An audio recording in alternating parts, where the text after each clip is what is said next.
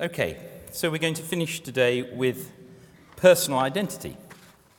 And uh, as usual, we've got various luminaries there John Locke, David Hume, Bernard Williams, and Derek Parfit. Three of them, with the exception of Hume, all closely associated with Oxford. Okay, so we start by distinguishing two different questions. First, what is it to be a person? And that could invite a discussion of mind, body, uh, the link between them, what it is that constitutes the mind, and so forth. A different question what is it for A and B to be the same person? That is the issue of personal identity. And it's obviously typically raised over time. What is it for a person at one time to be the same person as someone at a later time? What is it, for example, uh, for me to be the same as I was as a baby? That we think of as the same person. Is that justified? And if so, why and how? And let me start also by drawing another distinction. Two different meanings of the word same. When you say two things are the same, you can mean that they're qualitatively similar. Or you can mean that they're numerically identical. And my advice would be in all these discussions, avoid use of the word same just by itself, because it is systematically ambiguous. So I, I would suggest that you use the word similar to mean qualitative identity. When you want to say that th- two things have similar qualities, they look, the, they look more or less the same, uh, they have various things in common, talk of them as similar, not as the same. And if you want to say things that two things are numerically identical, say that they are one and the same. So uh, the claim about personal identity is that I am one and the same person as that baby rather too many years ago. Now, the problem arises because of Leibniz's law again. We've seen this before um, back in, I think, the fourth lecture, but here we are again with Leibniz's law. It seems to be a matter of logic that if A and B are one and the same thing, then any property of A must also be a property of B. So let's call the property f. If it's true that f of a and a equals b, then it follows logically that f of b. So take these examples. Let a be me as a baby.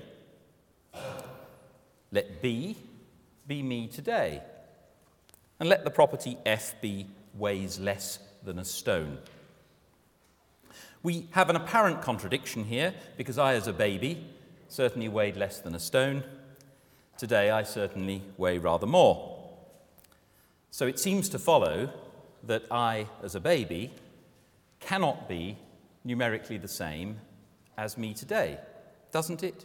Well, actually, these sorts of problems are quite easily dealt with. You simply specify F more precisely. So instead of just saying weighs less than a stone, let's put a time index in. Weighs less than a stone in 1958, which was the year I was born, as opposed to weighs less than a stone in 2009. The fact is that I, this very person, had the property of weighing less than a stone in 1958. And you can say, if you like, that I timelessly have that property of weighing less than a stone, well, maybe a particular date in 1958. And that baby has the property of weighing more than a stone in 2009, because that very baby is me, at least if the claim of personal identity is true. So you can see that we can at least avoid overt contradiction. Uh, we don't have to say that there's some kind of serious problem in things having different properties at different times. Now, some philosophers have had difficulty seeing this. Um, David Hume, for one. Uh, most of Hume's treatise is actually uh, logically very acute, but on this particular issue, he seems to have had a bit of a blind spot. He took the view that strict identity um, really required exact similarity.